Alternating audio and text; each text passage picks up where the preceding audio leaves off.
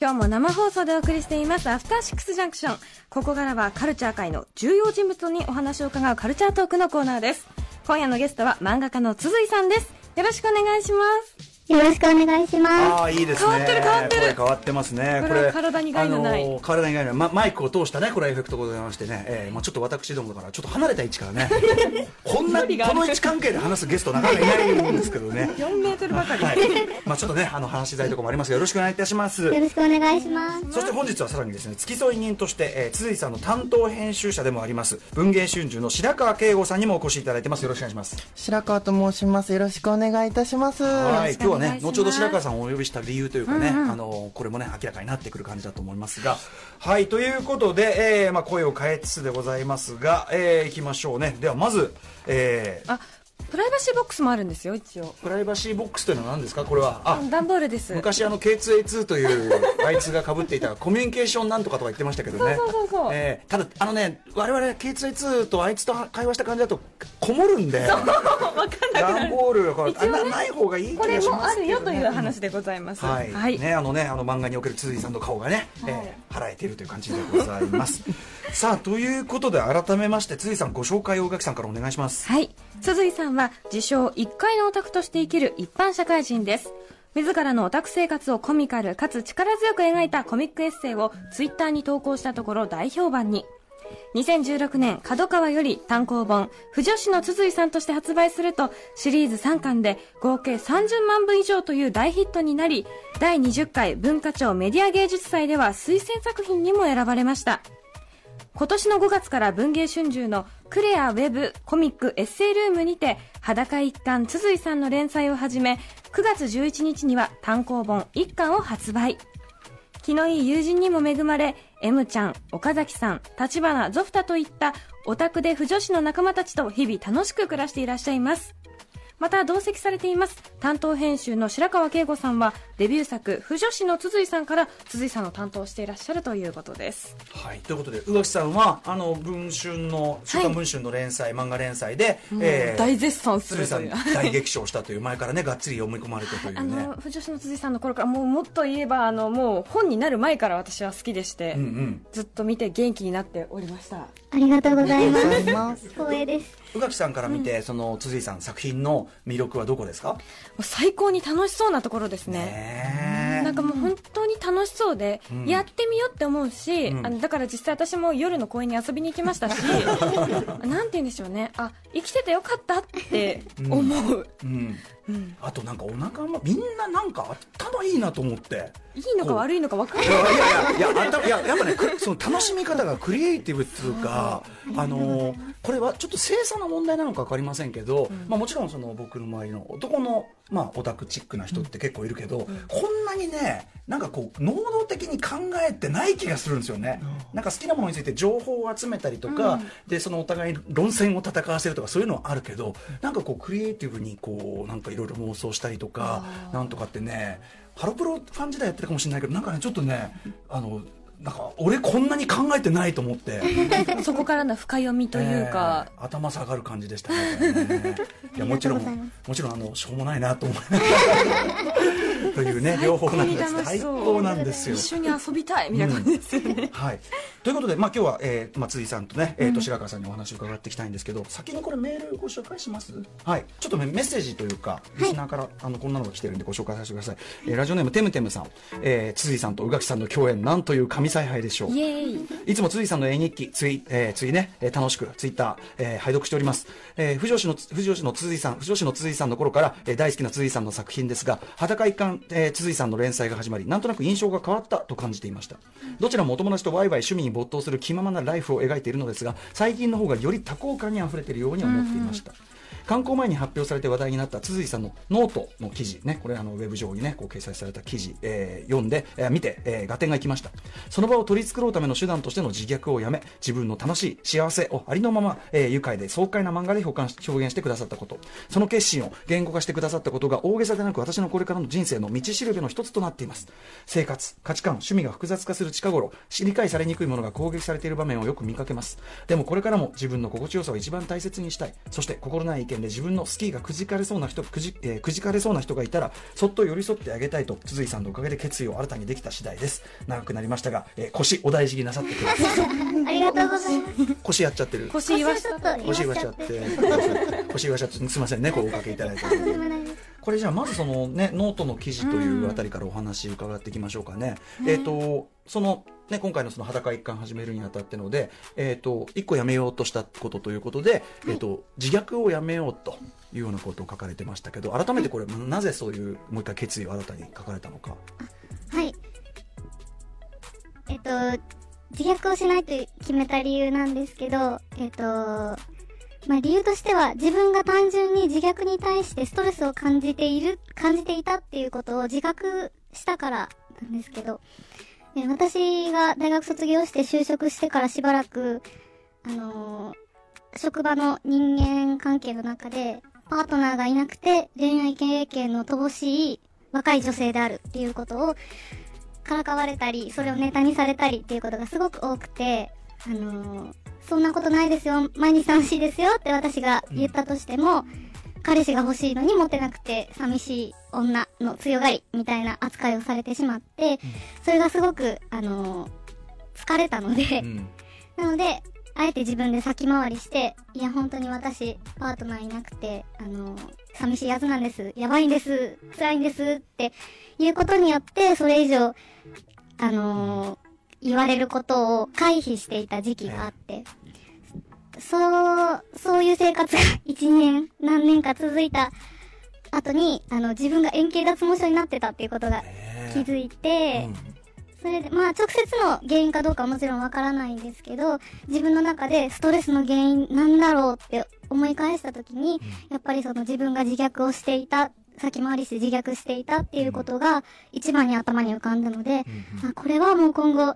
ちょっと自分の健康に良くないし、うん。向いてないんだなと思って、んうん。あの、今後はやめていこうっていう風に考えて、うん。考えました。はい。ね、でもそれによってやっぱりそのつづ井さんの作品のその漫画の楽しさ、魅力の部分がむしろこうやっぱ際立ったかなっていうか、ありがとうございます。そう。そうそれすごく思っていて、うんうん。あの私の妹にも面白いよって見せたんですけど妹全くオタクじゃないんです、うんうん。ただでこうでこういうノートを書いてねってその後にそのつづ井さんのノートをうんうんうん。紹介したら、あだからかってだからかおりあ妹はすごく面白く読めた、うんうんうん。なんかすごい幸せな気持ちになったって言ってて、うんうんうんそれってそのオタクじゃない人にとってもすごく響くものだったんだなってすごく嬉しかったです、勝手に、うん。ね、ただねそういうなんかその世間のこうきなんていうの決めつけてきてどうせこうなんでしょうって決めつけてきてっていうのを面倒くさいから先回りもすごくわかるし、ん。あのわかるしあとなんていうのかな無意識のうちにこっちも内面化しちゃってたりするじゃないですか。ああ、そうですね。あそういうもんかなみたいなみんなそう言うからっていう。でも冷静に考えたらそんなことた最高だよみたいな。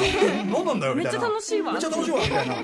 ね。だから多分それによってみんなあのあ私もだ私もだって全然楽しいんだってこう思った人いっぱいいると思うんですよね。すごくありがたいです。ありがとうございます。はい、ぜひちょっとこの皆さんこのノートという配信サービスの、えー裸一貫辻井さんについてちょっと真面目に話させてくんちえって。いう真面目じゃないじゃないかってこれはね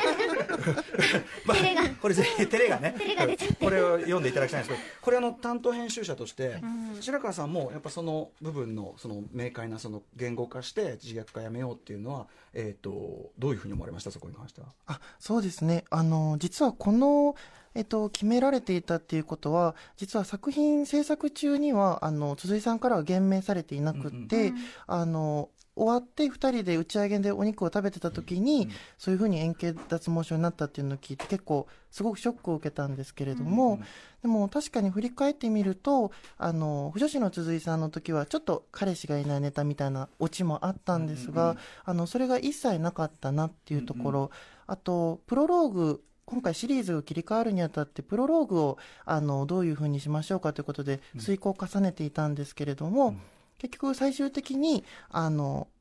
恋愛とか、えっと将来今のままでいいの？って聞かれること多いけど特に何とも思ってません。ピッピロピー という。大好き。そのネームを出してくださった時に、うん。あこの作品であの表現されたいことっていうのはあの2人で暗黙の了解っていうのが取れていたのかなと思ってます。うんあのこのノートの文章の中でその辻さんのあれで面白いなと思ったら白川さんとのこのやり取りっていうか白川さんがすある意味鋭くそれこそさっきのちょっと内面化しちゃってたり無意識にそういう部分を指摘してはい。これ本当に言いたいことですかみたいなことをはい。あの言ってくるっていうやり取りがうん。こう面白いなと思って。はい、はい。何度もあの助けられた部分ではあるんですけど、ん。私でもやっぱりあの無自覚に無意識にあのその先回りする自虐じゃないですけど、そういうのが身についちゃっていいるっていうことを気づかせてくださったのがあの編集の白川さんなので、本当に助けられてます。うん、しかもこのこのさソフトタッチでさソフトタッチで鋭く本質をさ 指摘されて逆にドゲガーってくるみたいな。すごいいいコンビでやっぱね作品を作ってらっしゃったんでしょうね。そもそも白川さんはその、はい。えっと鈴井さんを発見されたいきさつっていうのは、あそうですね、あの結構漫画を投稿される方々が好きであったり、あの不女子の方々のあの投稿って面白いなと思って見てたんですけれども、あのある日突然、あの鈴井さんの、えっと、電車の中であの不女子を見かけて共感する。あの本読んでる人にね。ねっていう。それを見たときにあのこんなに面白いものは見たことがないと思いまして、うんうんあのすぐあのあの出版のご依頼をかけたというところでした。うんはい。そもそも鈴井さんはじゃあ、そのそういう漫画を描かれようと思ったのはなぜなんですか、えっともともと小学生ぐらいの時から絵日記っていうのを書いてて、絵日記って意識して書いてたわけじゃないんですけど、ええ。例えば学校の宿題で、あの日記を文章で書かなきゃいけないっていう時に、あの、文章を書くのにすごく苦手意識があったので、起こった出来事を文章でそのまま表現できないので、挿絵というか図解みたいな感じでノートの端っこにちょっと絵を描いていたりしたんですけど、あのーそれうんが始まりで、うん。うんまあそういうだからいろんなことやってて。あはい。それで、うん。まあ、あの、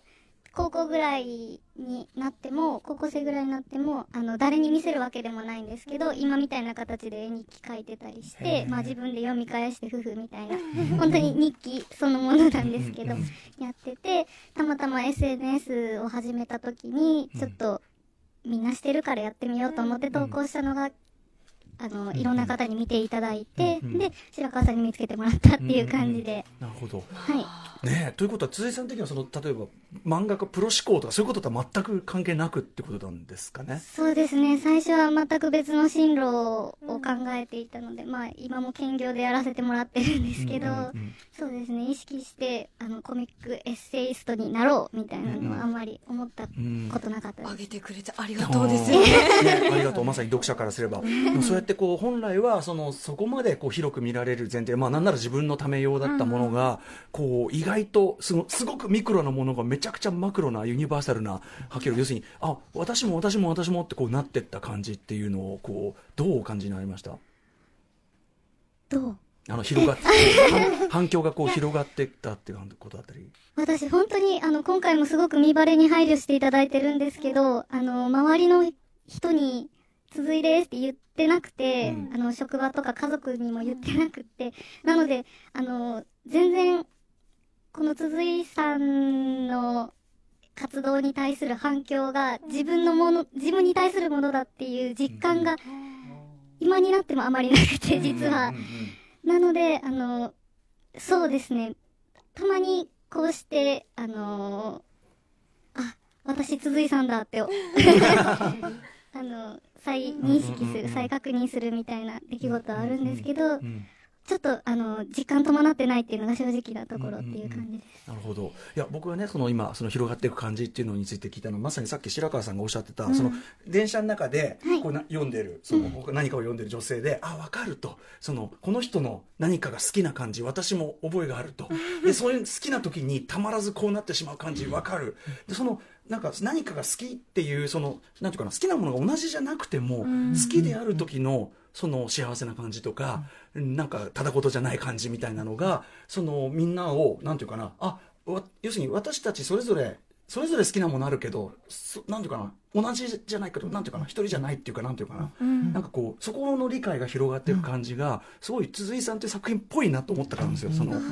広がっていく感じが。ね、なんかその共感を呼ぶ部分っていうのがん。すごくあるのかそなってうだからね思うんですけど、そのなんか不女子云々とかあの男のあんま関係なくて、何かが好きなものが強烈にあある経験がある人なら、あの誰でもなんか分かる。コミットできる部分がすごくありがとうございます。あるかなというふうに思って。ただね、鈴井さんはね仲間たちが面白すぎですよ。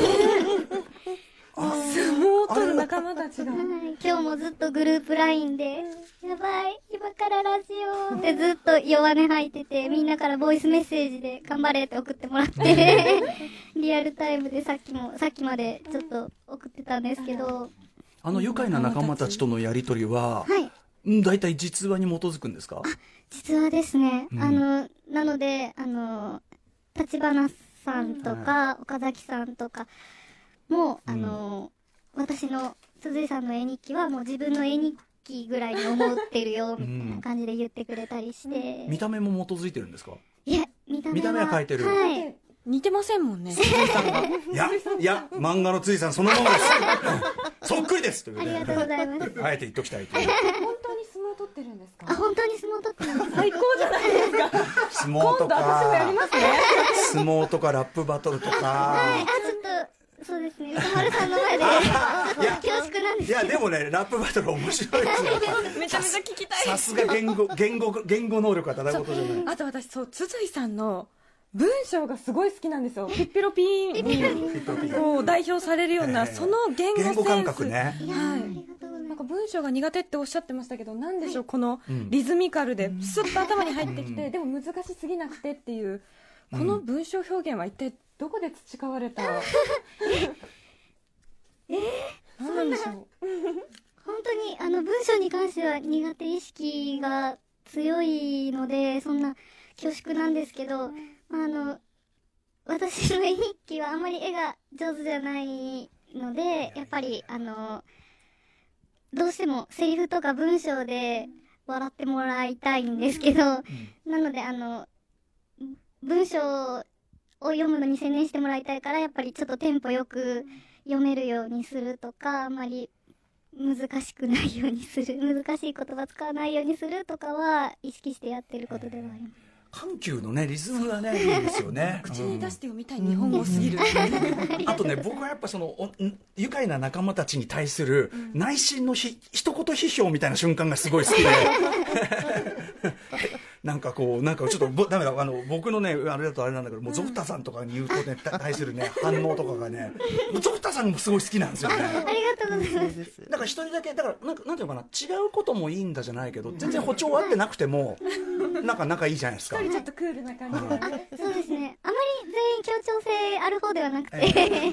それは伝わって。そのあのみんなでやってる遊びに全然参加しないんだけど、その後から言う言い草とかもめちゃめちゃ面白かったりとか、なんかだからなんかすごく勝手に友達増えた感じもなるし、えー、う。ん、あとなんか自分の友達にも会いたくなりますね。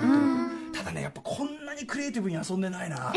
いや、本当に勉、勉強になる。いやーありがとうございます。ね、でもなんか上橋さんちらっとこう、自分が友達と話してる時もこういうノリな感じなみたいなそう、それこそ多分同じような年代で、同じようにそのアニメや漫画を通ってきた人ならではの、はい。なんでしょう、土着層であるとか、そういうなんかこう、言葉？センス？語彙がはいなんか語彙がね、なんか似てくるのか、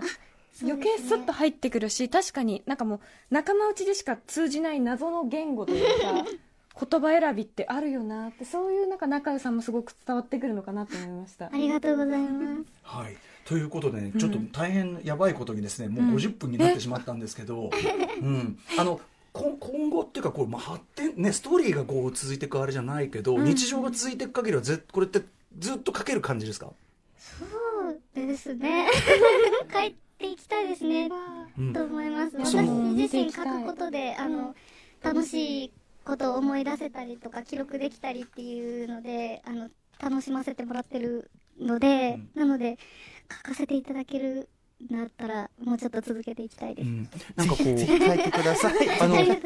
推しに対するそのテンションのそのなんていうかな熱量の時によってやっぱり漫画のテンションも変わります？変わります。変わります。高い時の方がいいのか、えー、どうだろう。どう思われますか？うーん白川さん白川さんどう？えっと、そうですね。天あの、すみません、ちょっと今、あの、でえっと、もう一度。お推し推しに対する、なんかすごく、要するに推しに対する熱量が高い時と、すごくテンション高い時と、そうでもない時ああ。いや、でも、常に通底して、あの、魂がオタクっておっしゃってるから、なんかマグマのようなものは、あの、常に感じる ところではあります。はい。じゃあその、そこまで押し狂ってない時も、ちゃんとマグマは、あ、そうですね。ぐつぐつしていると はい。ちょっと様子がおかしい。あります。そう思われてたんです。様子がおかしいと思われてた。いい意味で。あ、いい意味で。打ち合わせで膨らましていく部分もやっぱあるわけですか？いや、えっと、初期の段階だと、まだ鈴井さんご自身が自分の日常で、あの、ちょっと、さっきみたいにいい意味で様子がおかしいところが分からないっていうところがあって、二人で、あ、そこはちょっと変わってますねっていうのを、あの、話し合う作業はあったんですけど、最近はもう、あの、鈴井さんがもう、すごく、はい、出されてます。出されてる。様子のおかしいところだ はい。ということで、ちょっとあっという間のお時間来てしまったんですがえーお二人から最後に、えーお知らせ事などありますでしょうか？まず裸一貫、やっぱり。はい。あえ、はい。裸一貫鈴井さんは、クレアウェブコミックエッセイルームにて、現在も連載中です。よろしくお願いします。はい。そしてもちろん単行本ですかね。はい。文芸春秋から裸一貫辻さん、まず第一巻が出ておりますので。ぜひ読んでいただきたいですいね、やでも本当にあのすごく楽しくなりますし、なんかた、楽しく自分もできるなっていう感じがするあの一冊生きてるって楽しいっていううんだと思いました。ありがとうございます。すいませんね、今日は本当ご足労いただいたちょっとあっという間に終わってしまいまして、はいまた今後ともよろしくお願いします。こちらこそよろしくお願いします。ありがとうございました。はい、ありがとうございます。以上、今夜のゲストは漫画家の辻さんと担当編集者の白川慶吾さんでした。本当にありがとうございました。ありがとうございました。station. After City Junction.